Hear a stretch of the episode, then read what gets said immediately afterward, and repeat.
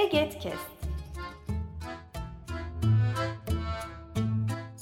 Bu yayın Eğitimde Görme Engelliler Derneği tarafından hazırlanmıştır.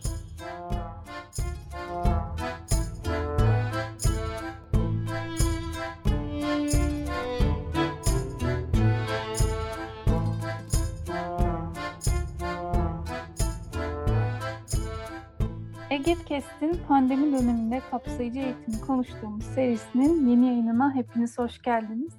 Beyza Yıldırım ben. Selamlar, Şeyma Büyükurbay. Tam da burada ben Pınar Göcen cümlesini ve Pınar'ın sesini duymayı kulaklarınızın aradığını tahmin edebiliyoruz. Ama Pınar bu bölümde bizimle olamayacak. Sonraki bölümlerimizde yine hep birlikte olabilmeyi umuyoruz. Bugün kapsayıcılığı STK'ların deneyimleri üzerinden konuşacağız. Öncesinde yine farklı paydaşlarla konuşmuştuk diğer bölümlerimizde. Bugün SEÇBİR ve EGET örnekleri üzerinden, bu iki kurumun deneyimleri üzerinden biraz ele alacağız konuyu. Ve yanımda iki konuğum var. İki konuğum diyorum çünkü Şeyma da bugün moderasyon kısmından biraz konuk tarafına geçmiş oldu. EGET'i kendisinden dinleyeceğiz.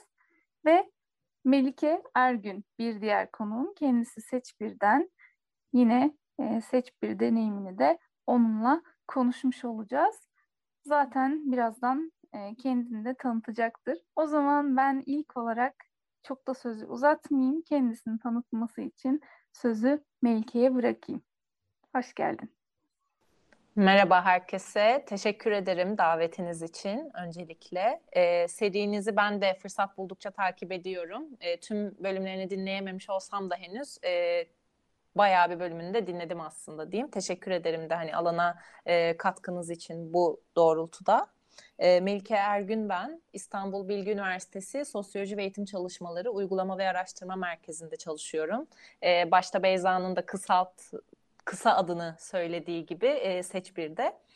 Sivil toplum konuşacağız dedi. İstanbul Bilgi Üniversitesi'nde çalışıyor. Ne alaka gibi sorular gelebilir. Dinleyenlerin zihinlerinde belirebilir. Ama sanırım hani konuşmalarımız esnasında biraz o şey zaten oturacaktır, netleşecektir zihinlerde diye de düşünüyorum. Çünkü biraz daha paydaş işbirliğini ve farklı alanlar, disiplinler arası temasın önemini ele alacağız bugün. Ben de SEÇBİR'den kısaca bahsederek neden bunun hani bu anlama geldiğini, bu doğrultudaki anlamını ifade etmek isterim kısaca. SEÇBİR toplumsal adaletin sağlanmasında ve kapsayıcı toplumun inşasında eğitimin kilit bir rol oynadığına inanıyor. 2010 yılında kuruldu İstanbul Bilgi Üniversitesi çatısı altında ve ilk kurulduğu zaman sosyoloji bölümüne bağlı bir birimdi. O yüzden zaten kısaltması SEÇBİR olarak kaldı. 2013 itibariyle rektörlüğe bağlı bir uygulama ve araştırma merkezi statüsü kazandı. Ama biz kısaltımını yerleştiği için alanda değiştirmek istemedik. SEÇMER ifadesi de kulağa çok hoş gelmiyordu. Hani alışkan olduğumuz şeyden farklıydı. Bu nedenle SEÇBİR olarak hayatımızı sürdürüyoruz diyebilirim. Biz aslında ulusal, uluslararası projeler yürütüyoruz. Kapsayıcı eğitimi gündeme getirmek, ana akımlaştırmak için çalışmalar yürütüyoruz. Okul ölçeğinde ya da okul dışında etnografik çalışmalar yürütüyoruz. Masa başı araştırmalar yürütüyoruz. Bunlardan doğru veri ve bilgi üretiyoruz, yayın üretiyoruz. Onun dışında bunu nasıl yaptığımıza birazcık değinmek isterim. Biz aslında ismimizde de geçiyor. Sosyoloji ve eğitim bilimleri disiplinlerinden sanki ibaretmiş gibi görünüyor yürüttüğümüz çalışmalar. Ama bunları da aşan bir disiplinler arası anlayışla yapıyoruz biz yaptığımız çalışmaları. Ve sosyoloji ve eğitim bilimlerinin yanı sıra antropoloji, psikoloji, hukuk, sosyal politika gibi disiplinlerden de besleniyoruz. Ve aslında bu disiplinlerin karşılaşmasını, birlikte bilgi üretmesini önceliyoruz. Bir diğer değinmek isteyeceğim nokta ise bizim zaten kuruluş amacımız saha ile akademi arasında köprü görevi görmekti. Bu da şundan kaynaklanıyor. Sahada bir birikim var, deneyim var. Ancak akademik çalışmalarda hani çok daha tepeden inme, sahadaki deneyimi araçsallaştıran bir yaklaşım ve meyil olabiliyor. Biz biraz aslında hani bunu eleştirel bir yerden yaklaşmak, iki alanın birbirinden beslenmesini, birbiriyle etkileşiminden doğru bir bilgi üretmeyi önceliyoruz ve önemsiyoruz. Dolayısıyla hani bu teorik ve pratik bilginin etkileşimi meselesini de altını çizmekte, vurgulamakta fayda var diye düşünüyorum. Şimdilik böyle özetleyeyim. Teşekkür ederim. Evet, teşekkürler. Birazdan zaten senin konuşmanda da değindiğin bu birliktelik, temas gibi konuları ve daha farklı konuları detaylandırarak konuşacağız. Sizler aslında Şeyma'yı tanıyorsunuz ama bugün o konuk tarafındayken de bugünkü kimliğiyle, misyonuyla da bir sesini duymak isterim. Tekrar merhaba herkese. Ben Eget Kestin. Kimi zaman moderasyon, kimi zaman kendi bölümlerimizde, kendi kaydettiğimiz bölümlerimizde dahil olmak üzere dinleyici tarafındaydım. Bugün konuk tarafını da paylaşmak gerçekten çok keyifli. Bir yandan da heyecanlıyım çünkü Eget için önemli değerlerden biri paydaşlarla işbirliği ve birliktelik üzerine paylaşımda bulunacağız. O yüzden benim için çok anlamlı. Eget için pek bilgi vermeye gerek var mı emin olamadığım birinci bölümde biz biraz detaylandırmıştık bunu ama kısaca şöyle. Eget, başta görmeyenler olmak üzere engelli bireylerin haklara ve başta eğitim ve istihdam hakkına eşit erişimi için çabalayan bir dernek. Bu noktada farklı çalışma komisyonları var örgüt içerisinde. Farklı temalara böylece derinleşebiliyoruz. Herkes ilgili olduğu alanda var oluyor. Paydaşlık da bizim için önemli. Zaten detaylandıracağız. Evet, her ikiniz de hoş geldiniz tekrar. Eminim ki yine güzel bir sohbet olacaktır. O zaman tanışırken de ara ara böyle geçti, temas ve birliktelik. Ben biraz bunu konuşarak başlayalım derim. Şimdi ayrımcılıklar ve bununla mücadelede birlikte yaşama kültürünün ne kadar önemli olduğunu biliyoruz. Bunun önemi de zaten gittikçe daha da çok fark ediliyor. Burada da akademi, saha, sivil toplum gibi farklı bileşenler var. Peki bunlarla teması, birlikteliği sağlama noktasında kurum olarak sizler neler yapıyorsunuz? Bu yöndeki çabanıza dair sizleri dinlemek isterim. Her ikinizden de buna dair bir şeyler duymak isterim. Teşekkür ederim sorun için Beyza. SEÇBİR deneyiminden soruna şöyle bir karşılık verebilirim diye düşünüyorum. Biz yürüttüğümüz projelerde de ya da düzenlediğimiz uluslararası konferanslarda, seminerlerde de ilk başta merkezimizi tanıtırken de dediğim gibi akademi, sivil toplum ve saha ve o saha dediğimde aslında işte hani öğretmenlerin deneyimi ve birikimi. Bu üç şeyin aynı çatı altında toplanmasına, bunların birbiriyle aslında çarpışmasına ve hani daha da nitelikli, daha da büyük bir etki yaratmasını önceliyoruz demiştim. Ve biraz bunu somutlamak istedim aslında bu soruyu yanıtlarken de. Örneğin bizim geçtiğimiz yıllarda Sabancı Vakfı desteğiyle yürüttüğümüz eğitime eşit katılım projemiz vardı. Biz bu proje kapsamında hem öğretmenlerin sınıfta engellilik konusunda öğrencileri hak temelli bir yerden bilgilendirmesi için alternatif eğitim materyalleri geliştirmiştik ve bunları herkesin erişilebilir kılmıştık. Aynı zamanda da bir masa başı araştırma yürüterek ders kitaplarında engelliliğin temsiline bakmıştık.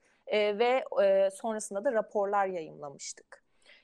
Bu süreçte bu metodolojiyi, çalışma yöntemimizi nasıl taşıdık peki bu proje süresine diyecek olursak? Örneğin masa başında ben oturdum, işte ders kitaplarını inceledim, raporladım geliştirdiğimiz ölçütler doğrultusunda ve o bulguları, ön bulguları bir grup katılımcıya sundum raporu yazmadan önce.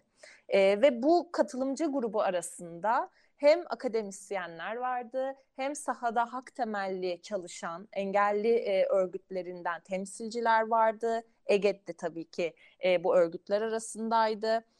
Aynı zamanda bir de öğretmenler vardı. Yani genel olarak biz bütün çalışmalarımızda adım adım ilerlerken hep belli duraklarda durup katılımcı bir yerden ve farklı noktalardan bakan, yaklaşan kişilerin katılımıyla meseleyi birlikte ele almak gibi bir şeyi önceliyoruz. Bunun dışında yine geçtiğimiz yıl sona eren Eğitimde Engelli Hakları projemiz vardı. Tomotizm Vakfı ortaklığında yürüttüğümüz. O projede de başta bir öğretmen eğitimi yapılmıştı örneğin. Ve bizim en eleştirdiğimiz şey, hatta Engelli Hakları Hareketi'nin de hani sloganıdır bu. İşte biz olmadan bizim hakkımızda asla ya da biz olmadan bizim hakkımızda hiçbir şey derler. Biraz bu şeye zaten dayanıyor durduğumuz yerde. Katılımcı olması, yaptığımız çalışmaların dediğim gibi birileri adına, birileri için konuşmamak, bizzat konunun öznelerinden deneyimleri ve dertleri, sorunları, ihtiyaçları duymayı önemsiyoruz. Ve bu öğretmen eğitiminde de projede yaptığımız aktivistlerin de katılımını öncelemiştik. Sadece hani akademisyenler geldi de öğretmenleri eğitti ve gitti gibi bir tırnak içinde sığ bir bakış açısı ile değil de daha böyle kesişimsel bir yerden meseleyi ele almıştık. Yine aynı şekilde iki pilot okulda yürütmüştük biz Eğitimde Engelli Hakları Projesi'ni İstanbul'da ve bu iki pilot okulda aynı zamanda Veli Akademisi kapsamında velilerle de bir araya gelmiştik ve yine o buluşmalarda engelli hakları aktivistleriyle velileri buluşturmuştuk. Yoksa hani biz de çıkıp anlatabilirdik. İşte şöyle sorunlar var. Erişilebilirlik bu demek ama bakın hani toplumsal hayatta işte çevre, mekan ya da işleyişler hani erişilebilir olmuyor herkes için filan da diyebilirdik. Ama bizzat bunu hani deneyimleyen kişilerden duyması katılımcıların çok daha büyük bir etki yaratıyor. Burada ama biraz şöyle bir teorik şeyi de hatırlamak önemli olabiliyor. Çünkü sahada yürütülen temas çalışmalarını da hani yer yer eleştiririz hepimiz. Genelde temas dediğimizde işte çocukları bir özel eğitim okuluna götürürler. Genel eğitim okulunda öğrenim gören öğrencileri örneğin. İşte orada hani engelli kardeşlerinizle işte hani bakın onlar da burada öğrenim görüyorlar, bakın onlar da şöyle şeyler yapıyor derler ve çok iyi bir şey yapıldığı düşünülür. Çok güzel bir temas çalışması olduğu düşünülür bunun. Fakat hani bunun bazı sakıncaları vardır. Bizim de SEÇBİR olarak burada bir dayanağımız var teorik olarak aslında. Hani temas etmek bazen yarardan çok zarar getirebilir de. Dolayısıyla hani burada Gordon Allport bir sosyal psikolog ve gruplar arası ilişkiler üzerine çalışmaları, yayınları da bulunan, bizim de SEÇBİR yayınlarında sıklıkla ve çalışmalarımızda da sıklıkla atıfta bulunduğumuz birisi. Temasın 4 koşulundan bahseder Gordon Allport. Etkili bir temas için ve ayrımcılığı azaltmayı hedefliyorsak, eşit ve barışçıl bir toplum, kapsayıcı bir toplum kurmak istiyorsak şu 4 koşulu bir arada bulunduran bir temas çalışması yapmalısınız der. Onlar da şudur. Farklı grupları bir araya getiriyorsunuz temas dediğimizde dedik. Fakat bu iki grup ya da birden fazla grup arasında ortak bir amaç ve işbirliğine dayalı bir çalışma yürütmek gerekir. Yani burada bir grup daha pasif, bir grup daha aktif olmayacak. Gerçekten birlikte ortak bir amaç etrafında örgütlenecekler, buluşacaklar, birlikte bir şey koyacaklar ortaya gibi bir yerden etkileşim halinde olacaklar ve hiyerarşik olmayacak bu etkileşim. Hani karşılıklı bir bağımlılık adeta olacak.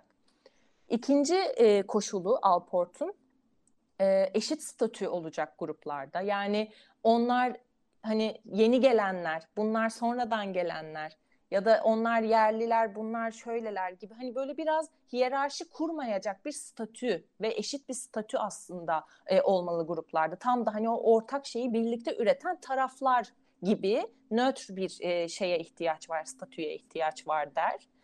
Üçüncü koşul temasın bir kereye mahsus olmamasıdır ki bu bence en önemli şeylerden biri. Uzun süreli bir temas olması. Örneğin az önce verdiğim örnekte bahsettiğim temas hani bir günlük işte bir okul gezisidir ya da işte bir müze, bir sergi gezmektir. Karanlıkta diyalog sergisine gitmek ve gelmektir. Hani bu buralar biraz aslında gezdiğimiz yerler ve sorgulamamız gereken yerler. Dolayısıyla temasın uzun süreli olması gerekiyor. Gerçekten tarafların birbiriyle etkileşimini eşit bir yerden ortaklaşarak sürdürmesi gerekiyor. Buna alan tanınması gerekiyor temas esnasında. Ve son olarak, bu da bir o kadar önemli, otorite der Allport, ama biz çalışmalarımızda daha böyle atölye çalışmaları ya da eğitimler yapıyoruz demiştim. Dolayısıyla oradaki otorite kimdir? O atölyeyi yürüten kolaylaştırıcı olabilir. Ya da sınıf ortamından bahsediyorsak, eğitim ortamından bahsediyorsak bu öğretmen olabilir. O bağlamda, o ortamdaki otorite, kolaylaştırıcı her kimse, yürütücü gruplara eşit muamele yapmalıdır. Orada hani siz onlardan daha iyi öğrenirsiniz ya da siz akademisyenler, sivil toplumdan daha değerli bir şeye sahipsiniz, güce ve bilgiye gibi bir hiyerarşi kurmak değil, hakikaten iki tarafında birikimini, deneyimini eşit görmek, kabul etmek, değerli görmek ve tam da o değerli görme halini her tarafa da hissettirmek gibi bir şeye dayanır. Dolayısıyla bu dört koşulun bir arada olduğu bir temas, nitelikli ve etkili, hak temelli, kapsayıcı, ayrımcılığı azaltan bir temas olabilir der. Ve etkili bir karşılaşma olur bu tam da yani. Hani böyle bir araya gelmek değil sadece fiziksel olarak, ortak bir şey üretmek ve hiyerarşi olmayan bir ortamda bunu yapmak önemlidir der. Dolayısıyla bizim yaptığımız çalışmalarda da böyle engelli biri geldi, hadi onun deneyimlerini dinleyelim falan değil. Gerçekten hani iki tarafın birbirinden beslenmesi ve etkileşimini mümkün kılmayı çok önceleriz. Az önce verdiğim örneklerde de hep bunu aslında önceledik. Böyle özetleyebilirim kendi çalışmalarımızda bu yaklaşımı nasıl hayata geçirmeye çalıştığımızı. Çok güzel bir çerçeve çizdin Melike. Teşekkürler paylaşımlar için. Ben de EGET adına şunları söyleyebilirim. EGET, varoluşu itibariyle öz savunucu insanların oluşturduğu ve geliştirdiği bir örgüt. Görmeyenlerin Eğitim Öğretim Platformu adında henüz dernek olmamışken zaten varoluşu bu yönde. Eğitim ortamlarındaki engelliliğe bağlı sorunları gidermekti amaç. Ve görme engelli öğrenci ve öğretmenlerin inisiyatifiyle gelişti, derneğe dönüştü ve bugün de varlığını bu yönde devam ettiriyor. Çalışmaları, vizyon ve misyonunun kapsadığı haliyle görme engelliler başta olmak üzere engelli insanların insan hak ve özgürlüklerine eşit erişimini sağlamak, buna dönük bir ülkeye doğru adımlar atmak. Hal böyleyken kapsadığı bir sürü alan ve bir sürü insan, bir sürü çalışma alanı, bir sürü paydaş var. Bunları kapsamak aslında bir zorunluluk ve bizim hep bahsettiğimiz bir birlikteliği özetleyen cümle var. Hep sözünü ettiğimiz değişim ancak ve ancak birlikte gerçekleşir. Buna dönük çalışmalarımızı da şekillendiriyoruz. İlk başta bahsedebileceğim şey aylık değerlendirme toplantılarımız. Bunlar aslında bir sürü şeyin temelini de oluşturuyor. Geçenlerde 54.sünü düzenledik ve her zaman konusu değişiyor. O zaman gündemde engellilikle alakalı ne varsa onunla şekilleniyor ve bu konuları, bu gündemleri de biz EGET içerisinde kendi kendimize belirlemiyoruz. Elbette EGET içinde de belirlemek isteyen, gündem önermek isteyenlerin yanı sıra EGET'i takip eden ve aslında paydaşımız olan kişilerin de bize gündem önermesini istiyoruz. Her ay biz buna dair paylaşımda bulunuyoruz. Oradan önerileri topluyoruz. Toplantıda da bu önerilere dair kimi zaman konuklar çağırıyoruz ve serbest kürsü formatında hep beraber tartışıyoruz konukların kısa sunumundan sonra. Kimi zaman sadece katılımcıların paylaşımı üzerinden ilerliyor. Bir deneyim paylaşımı, sorunların paylaşımı ve çözüm önerileri. Bu konuklar farklı paydaşlardan oluyor elbette. Yani bu bir kurum temsilcisi olabiliyor, bazen bir hak savunucusu olabiliyor, bazen bir alanda profesyonel bir uzman olabiliyor gibi. Ve çalışmalarımızı şekillendirirken aylık değerlendirme toplantılarında referans alıyoruz. Toplantının tutanak ve neredeyse çoğunun, hepsinin olmasa da ses kaydını sitemizde yayımlıyoruz. Bu hem bizim için bir arşiv niteliğinde hem de şeffaflık için de önemli bir bağlam oluşturuyor.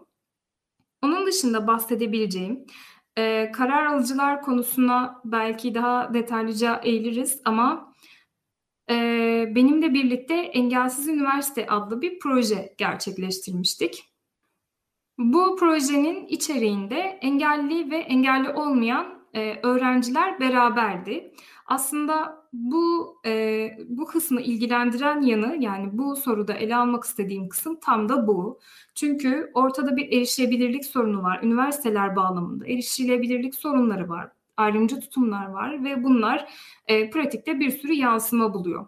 Biz bu projeyle istedik ki alandaki sorunları evet tarayalım ama bundan önce bu alanda sorumluluk almak isteyen insanlara hak temellilik bilinci ne dair deneyimlerimizi paylaşalım. Onlarla beraber izleme sürecinde planlayalım.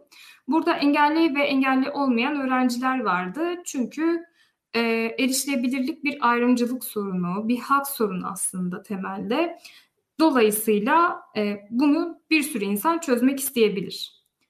Yani aslında en temelinde de şu var. Engellilik sadece engelli insanların sorunu değil ve engellilikten kastımsa çevresel koşullar, yani bahsettiğimiz erişilebilirlik sorunları ve ayrımcı tutumlar.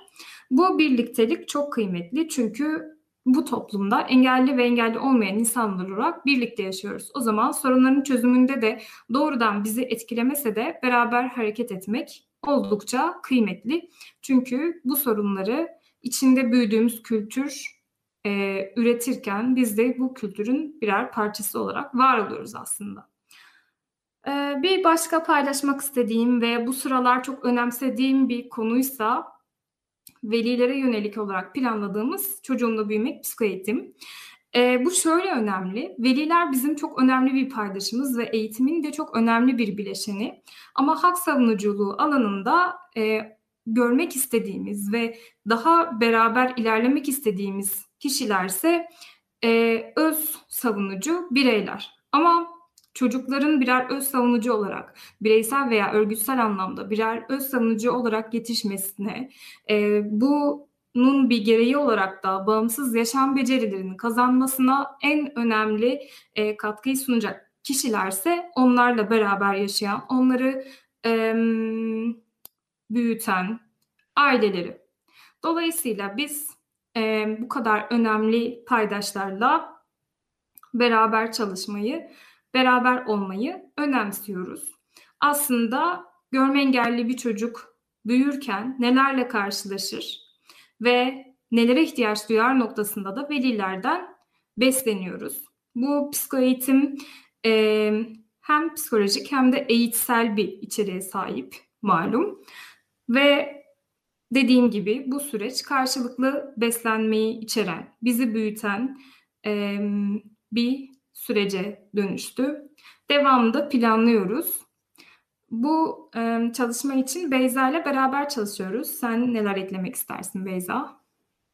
Evet, tam da zaten bizim geçmiş yayınlarımızla da hep vurgusunu yaptığımız bir şeyle ilişkin aslında hep her bölümümüzde hemen hemen iş bir şekilde veli güçlendirmesine geliyor da açıkçası. Bu da EGED'in veli güçlendirmesine dair başlattığı güzel bir çalışma oldu. Ben kendi adıma yani yürütürken de oldukça keyif aldım. Ve Şeyma'nın da az önce bahsettiği gibi devamı da gelecek. Hatta şu an Eğitimde Görme Engelliler Derneği'nin web sitesinde buna dair bir form da var, talepleri aldığımız. Şu an dinleyenlerimiz arasından böyle gelecekteki çalışmalarımıza katılmak isteyenler varsa yine EGED'in web sitesinden o forma ulaşıp doldurdukları takdirde biz tekrar bu çalışmayı devam ettirdiğimizde onları da aramızda görebilme şansımız olacaktır. Şimdi bu zamana kadar temas konusunu epey bir detaylandırmış olduk. Gerçekten aslında genel olarak düşünülen temasla aslında olması gereken ya da gerçek temas nedir buna dair hakikaten benim de çok keyifle dinlediğim paylaşımlar oldu. Buradan biraz zaten hedef kitleyle, paydaşlarla temas konusuna da girmiş olduk. EGED tarafında belki biraz dinlemiş olduk Şeyma'dan. Ben bir de bu konuyu Melike'den de dinlemek istiyorum açıkçası. Peki bu paydaşlarla ve hedef kitleyle temasta, onları temel almaya dair sen neler söylersin? Az önce zaten hani Allport'un daha o teorik bir yerden temasın bir arada bulunması gereken 4 temel koşuluna ilişkin çerçevesini paylaştı. O biraz şöyle bir yerden tekrar hani düşünebiliriz onu diye düşünüyorum. Yani hem yaptığımız çalışmaların içeriğinde bu bilgiyi ve yaklaşımı yaygınlaştırmak hem de iş yapış şeklimizde yani çalışma metodolojimize de bu yaklaşımı taşımak önemli bence. O açıdan kilit bir öneri olabilir diye düşünüyorum bu doğrultuda. Bunun yanı sıra katılımcı işletmek süreçleri kesinlikle çok önemli. Zaten aslında o 4 koşul da bir yandan katılımcılığı da içinde barındırıyor diyebiliriz. Tarafların birbirinden öğrenmesi ama sürecin hani bütün aşamalarında birlikte var olmaları bence çok kritik. Bir de burada bazen şey gibi bir tuzağa düşülebiliyor. SEÇBİR bu tuzağa daha önce düştü ve hani öğrenerek zaten bu tuzaktan da çıktı diyebilirim. Çukurdan belki de. Şöyle bir yerden genelde bir çalışma yaptığımızda bir içerik üretiyoruz diyelim ki. Eğitsel bir materyal ya da etkinlik önerisi kitapçığı gibi. Burada öğretmenler çalışıyor ve öğretmenler çalıştıktan sonra içerik son halini alıyor sınıflarda pilotlanıp denendikten sonra revize edilerek. En son konu işte o içeriğin erişilebilir kılınmasına geliyor diyelim ki. Ve erişilebilirlik için çalıştığınız paydaşlar olabilir. İşte Sesli Betimleme Derneği olabilir, erişilebilir her şey olabilir, Boğaziçi Üniversitesi Getem olabilir. Gidip hani bizim böyle bir şeyimiz var, bunu erişilebilir kılmak istiyoruz diye kapılarını çalabiliyorsunuz paydaşlarınızın. Ve bunun hani uygun bir şey olduğunu varsayarak aslında yanılıyoruz. Mesela biz bir geçmişte böyle bir öğrenimimiz oldu başka bir çalışmamızda.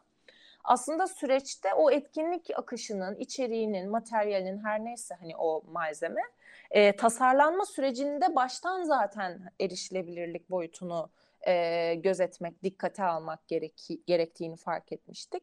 Dolayısıyla burada paydaşların süreçte hangi aşamasında olursa olsun rol alacak kişileri en başında bir ortak masada bir araya gelmesi, konuşması, kimin ne noktada nasıl sorumluluk alması stratejik olarak daha uygun olur, bunu netleştirmek, daha koordinasyonel bir öğrenim bu aslında ama bence yaklaşım altında yatan yaklaşım paydaş işbirliğine dair bizlere çok şey söylüyor. Süreçte rol alacak kimse, hangi kurum ve kişi ise birlikte birbirini görmeleri, duymaları, hani bir arada var olmaları bir başta önemli gibi geliyor bana. Evet, kesinlikle. Özellikle bu erişilebilirlik konusuyla alakalı söylediklerin çok değerliydi. Çünkü gerçekten ülkemizdeki erişilebilirlik algısı tam da bu. Bir ürün geliştiriliyor. Başında değil ama sonrasında biz onu kullanmaya başlıyoruz ve kullandıktan sonra işte erişilebilirlik sorunlarını tespit ederek sonrasında onların geliştirilmesi için mücadele etmek durumunda kalıyoruz. Yani gerçekten de en başta düşünülmesi ya da işte bu evrensel tasarım ilkeleriyle birlikte var edilmesi gereken bir şey değilmiş de sanki sonrasında üzerine çalışılması gereken bir şeymiş gibi algılanıyor erişilebilirlik. Ama dediğin gibi her şeyin en başında ve paydaşlarla birlikte o katılımcılığı da sağlayarak öncelenmesi gereken şeylerden de biri kesinlikle. O zaman ben biraz buradan şu kısma gelmek istiyorum. Evet, bir şeyler yapılıyor. Hedef kitleyle ve paydaşlarla temas üzerine konuştuk. Ama bu teması sağlama konusunda bazen kitleye ulaşmak bilgiye erişebilenlerle sınırlı kalabiliyor ve diğer kısma ulaşmak birazcık zorlayıcı olabiliyor ya da onlara ulaşabilmek için belki biraz daha yerelde örgütlenmek ya da yerelde var olmak gerekebiliyor. Peki bu noktada yine Şeyma'ya sormak istiyorum bunu. Bunu yerelde sağlamaya yönelik olarak Ege'de için sen neler söylersin? Yerelde etkin olmak, yereldeki paydaşlarla işbirliği yapmak bizim için çok önemli. Malum bilgi toplumundayız. İnternet aracılığıyla farklı farklı mecralarda bilgi çok hızlı yayılıyor. Bu bilgi aslında az önce bahsettiğim bir psikoeğitimin duyurusu da olabilir. Bilgiden kasıt çok geniş anlamda. Ama bir yanda bu kadar hızlı bir süreç işlerken bir yanda da bunların çok uzağında bir sürü insan var. Buna ise ancak yereldeki etkinlikle ulaşabiliriz bu insanlara. Ve bunu sağlamaya dönük EGET'teki bizim sistemimiz il temsilcilikleri. Ulusal olarak çalışmalarımız devam ediyor ve il temsilcilikleri aslında bunlardan bağımsız değil. Ama tam da bu gibi çalışmalarda birlikteliği sağlamak adına il temsilcilikleri oldukça önemli. Örneğin işte yereldeki herhangi bir şehirdeki belki daha dar bir alandaki erişilebilirlik sorunlarını derlemek ve ilgili birimlere iletmek veya yereldeki bir birime, bir belediye olabilir bu, bir üniversite olabilir, farkındalık temalı söyleşiler düzenlemek ve oradaki ağımızı genişletmek aslında. Bu bize şunu sağlıyor. Normalde ulaşamayacağımız insanlara daha spesifik, daha böyle küçük gruplarla bağlantı kurarak ulaşmamızı sağlıyor. Şöyle bir örnek verebilirim. Bize zaman zaman insanlar ulaşıyor.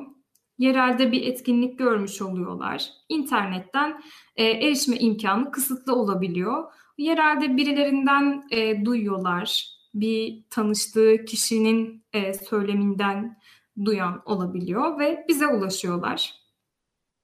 İşte telefon üzerinden olabilir veya farklı bir bağlamda veya oradaki o şehirdeki tanıdığı kişi üzerinden ve biz ona bağımsızlık noktasındaki veya ihtiyaç duyduğu işte eğitim sürecindeki herhangi bir noktadaki birikimimizi aktarıyoruz.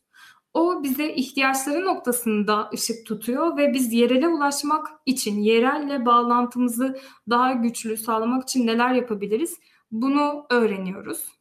Bunlar birikerek ilerleyecektir diye düşünüyoruz ama en zorlandığımız şey bir şehrin, bir köyündeki kişinin bize ulaşması her zaman o kadar kolay olmuyor. Yereldeki görünürlüğümüze bizi dinleyen veya ulaşmaya çalıştığımız herkesin işbirliği katkı sağlayacaktır diyebilirim. Evet, tam da bu zaten erişemediğimiz kısım, belki de en çok ihtiyacı olan kısım ve belki de değişimin de gerçekten en çok gerçekleşmesi gereken kısım oluyor. Bunlara ulaşmaya dair çabalamak gerçekten çok değerli. Ege'nin de bu yöndeki çabalarını zaten bu şekilde anlatmış oldu. O zaman biraz karar alıcılar ve karar uygulayıcılar kısmına gelmek istiyorum. Bizim yine önceki bölümlerimizde de değindiğimiz bir şeydi. Şimdi STK'lar olarak biz bir şeyler için çaba gösteriyoruz. Bunları yaparken de hak temelliliği önemsiyoruz. Ve özellikle de bu hak temelliliği önemserken bütün bunlara karar uygulayıcıları ve karar alıcıları dahil etmek, daha doğrusu onlarla ortak bir paydada buluşabilmek de yine çok önemli noktalardan biri oluyor. Peki bu ortak paydada buluşabilmeye dair neler yapıyorsunuz ya da bunu yapmaya çalışırken sizi neler zorluyor diye her iki kurum için de bunu sormak istedim. Başta örneklediğim iki proje vardı mesela ve hani o projelerin sonuçta eğitim alanında yürüttüğümüz projeler ve Milli Eğitim Bakanlığı'na bir şekilde tabii ki değmek istiyoruz. Hani ürettiğimiz bilgiyi onlara aktarmak istiyoruz. Zaten belli tavsiyeler getiriyoruz. Örneğin ders kitaplarında engellilik araştırmasından sonra bir durum analizi raporu, bir de aynı zamanda tavsiyeler raporu yayınlanmıştı. Yine o görüş alma toplantılarının ardından farklı paydaşlarla yaptığımız. Bu raporlar ilgililerle, ilgili genel müdürlük çalışanlarıyla, daire başkanlıklarıyla vesaire paylaşılıyor. Ama paylaşılmakla sınırlı kalabiliyor. Bu tür noktalarda da belki alternatif yöntemler izlemek gerekiyor gerçekten ve aktivizm bize bu açıdan çok ciddi stratejik katkılar sağlayabilir diye düşünüyorum. Özellikle alanda hak temelli çalışan örgütlerin görünürlüğü, sesinin, sözünün duyulması, görünür kılınması çok kritik diye düşünüyorum. Genellikle bir rapor çıktı, öneri paylaşıldığında çünkü kamu çalışanlarıyla ya da ilgili müdürlüklerle demin dediğim gibi o posta kutusunda da unutulmuş olabiliyor, kalmış olabiliyor ve hani bunun sonuçta bilgisi sizde, bizde olmuyor. Bir şekilde daha etkin iletişimin yollarını bulmak gerekiyor ve bence aktivizm alanında çalışan örgütler, kişiler bunu çok iyi başarıyor içinde bulunduğumuz koşullara rağmen diye düşünüyorum. Ancak yine de karşılaştığımız zorluklardan biri olarak şunu söylemek önemli bence. Gerçekten Türkiye'de gündem o kadar hızlı ve dalgalı, hani çok sert iniş çıkışlı değişiyor ki, dönüşüyor ki bir şekilde başka öncelikler sizin sözünüzü daha öteye farkında olmadan ya da farkında olarak itebiliyor. Bence en büyük engellerden biri bu karşılaştığımız diye düşünüyorum. Dolayısıyla bu sürekli değişen gündem ve koşullar, buna ek olarak belki şey de önemli. Şu an içinde bulunduğumuz zamanlarda gerek sivil toplumun gerekse akademinin kamu işbirliği noktasında karşılaştığı zorlukları dikkate almak gerekiyor diye düşünüyorum. Türkiye'deki sivil toplum deneyimi gitgide güçleniyor bence. Özellikle hak temelli çalışan örgütler bağlamında da bu motivasyonu ve gücü kaybetmeden vitesi arttırmamız gerektiğini düşünüyorum. Ama işte bir yandan o gündem değişikliği, önceliklendirilememe hali gibi sorunlar ne yazık ki önümüze engel olarak çıkmaya devam da ediyor. Bir şekilde ama ben örgütlülüğün ve hani o birlikte paydaş işbirliği dedik, adına artık ne dersek diyelim, yani o birlikteliğin ve dayanışmanın ben zigzag çizerek gerekirse hani kendine bir açık kapı bulacağına, ilerleyeceğine inanıyorum. Çünkü strateji yolda gelişiyor biraz da hakikaten. Bir de belki eğitim alanında çalıştığımız için biz şeyi söylemem iyi olabilir. Mesela biz çalışmamızdan, kurumumuzdan bahsettiğimizde genelde öğretmenlerle çalışırken işte projeyle ilgili olsun ya da genel olarak kurumun genel olarak kuruma dair olsun. İşte meble protokolünüz var mı sorusuyla sık sık karşılaşırız. Bu neden bu soru sıklıkla soruluyor diye bence sormak gerekiyor kendimize. Ve bunun üzerine düşünmek gerekiyor. Yani nasıl bir kaygı ve çekince var? Bence bu soruyu hani şimdi burada yanıtlamayayım ama soralım ve içimizden düşünelim cevabını isterim açıkçası. Çünkü bazen sorunların altında zaten hani o ihtiyacı tespit ettiğimizde çözümü ve stratejiyi geliştirmemiz daha mümkün oluyor diye düşünüyorum. Bir şekilde hani meşru bir dayanak, bir protokol görme ihtiyacı olabiliyor insanlarda ne yazık ki. Belki o da biraz artık hani bu güvensizlik ortamından beslenen bir kaygı olabilir diye ben okuyorum. Ama tabii ki farklı alternatif cevapları da var bu sorun cevabının hepimizin zihninde diye düşünüyorum. Karşılaştığımız zorluklara dair de böyle bir özet yapabilirim diye düşündüm. Evet, belki de bu önceleme mevzusu özellikle üzerine düşünmemiz gereken şeylerden biri. Ben biraz şu zorlayan noktalarda şunu da görüyorum açıkçası. Evet, kimi STK'lar hak temelli hareket ediyor ama kimileri böyle hareket etmiyor ve belki aynı konuya dair farklı taleplerle karar uygulayıcılara gidilmiş oluyor. İşte bir taraf muafiyeti talep ederken belki bir taraf erişilebilirliği önceliyor ve burada da karar alıcıların doğru noktaya öncelemeleri bence biraz işi zorlaştıran bir şey olabilir. Çünkü örneğin hak temelli çalışan bir STK'nın talebi belki o an için çok çözülebilir ya da daha uzun vadeli bir şey gerektiriyormuş gibi bazen algılanıyor. Ama bazen diğer taraftan işte hak temelli temel almayan bir STK'nın götürdüğü talep ya da öneri belki de hızlıca, tırnak içinde söylüyorum, asla çözüm olmasa bile sanki çözüm olarak görülebiliyor gibi hissediyorum. O yüzden bu STK'lar arasındaki görüş ayrılıklarının da karar alıcılara ulaşma ve bu talepler konusunda onların inisiyatif alıp bir şeyleri uygulamaları noktasında bence biraz zorlayıcı bir unsur olarak karşımıza çıkıyor sanki. Benim paylaşacağım noktada iki tane temel şey olacak.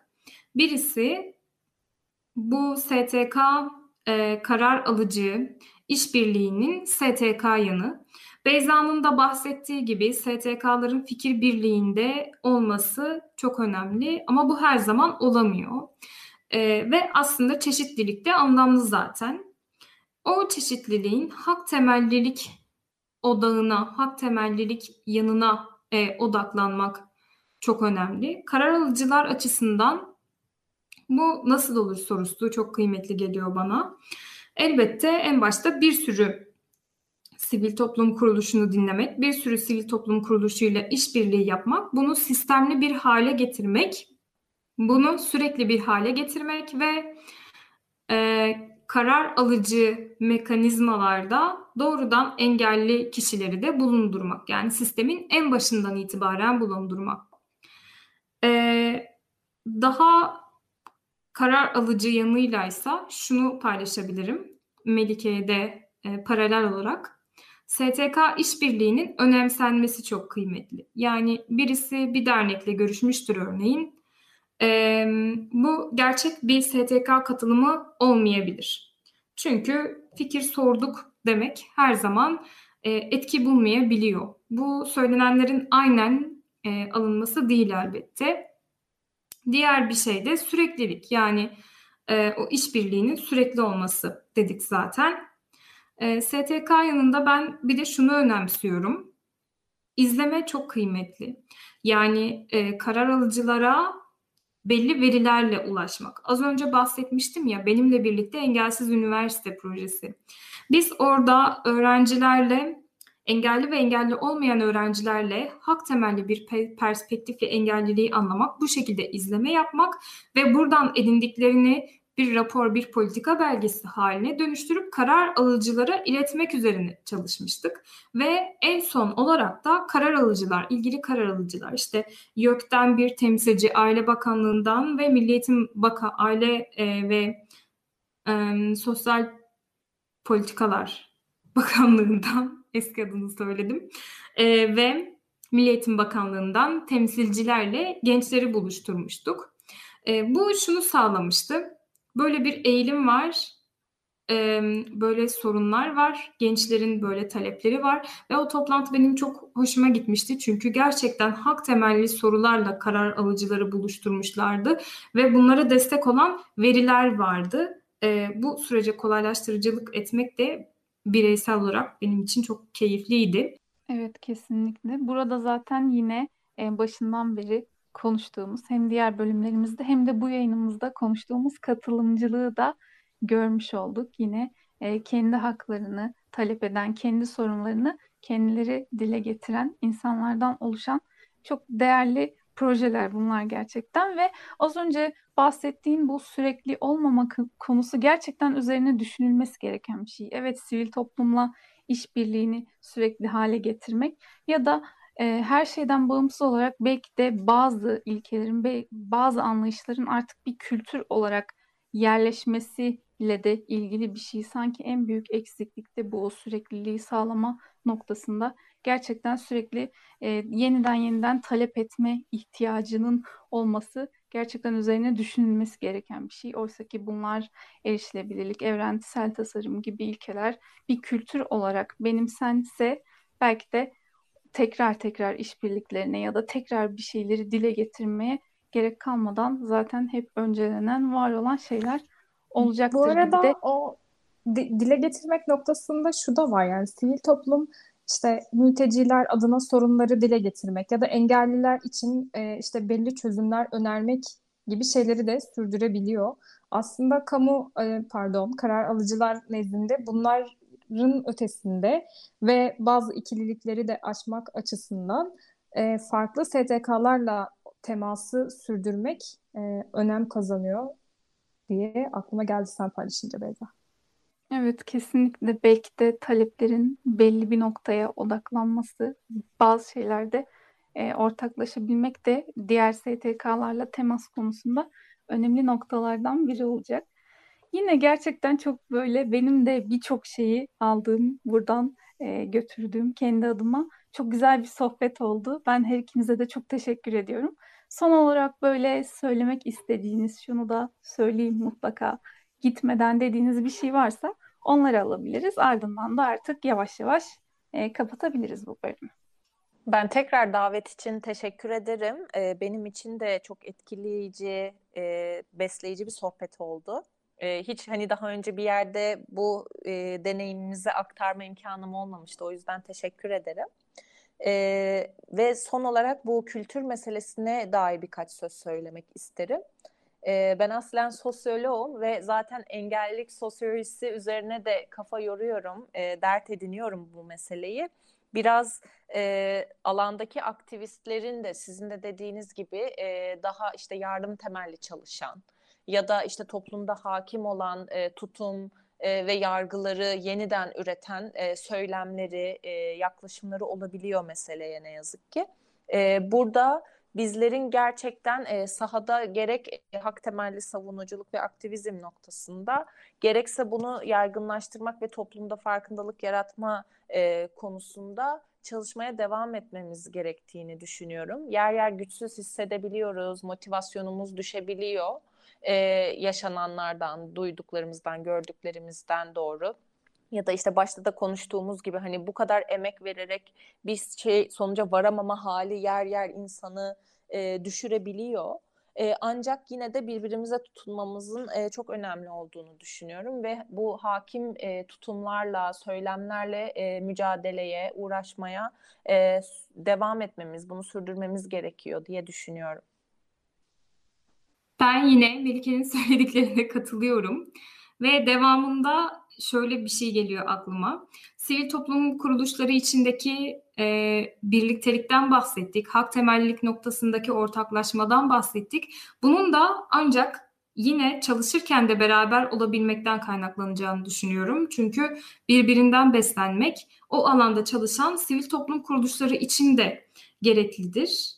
Tabii aslında temasın farklı bir yanıysa farklı alanlarda çalışan sivil toplum kuruluşları olarak da bir arada olmak. Çünkü engellilik başkaca pek çok meseleyle kesişiyor. En başta ayrımcılık teması altında veya erişilebilirlik sorunları teması altında kesişiyor. İşte mesela çocukluk ve engellilik meselesi, yaşlı ve engelli olmak, Suriyeli, yani bizim ülkemiz için Suriyeli sığınmacı geçici koruma altındaki insanlar içinde de engelliler var gibi bir sürü çeşitliliğin beraberliği. Dolayısıyla sivil alanda da bu beraberliğin önemli olduğunu düşünüyorum.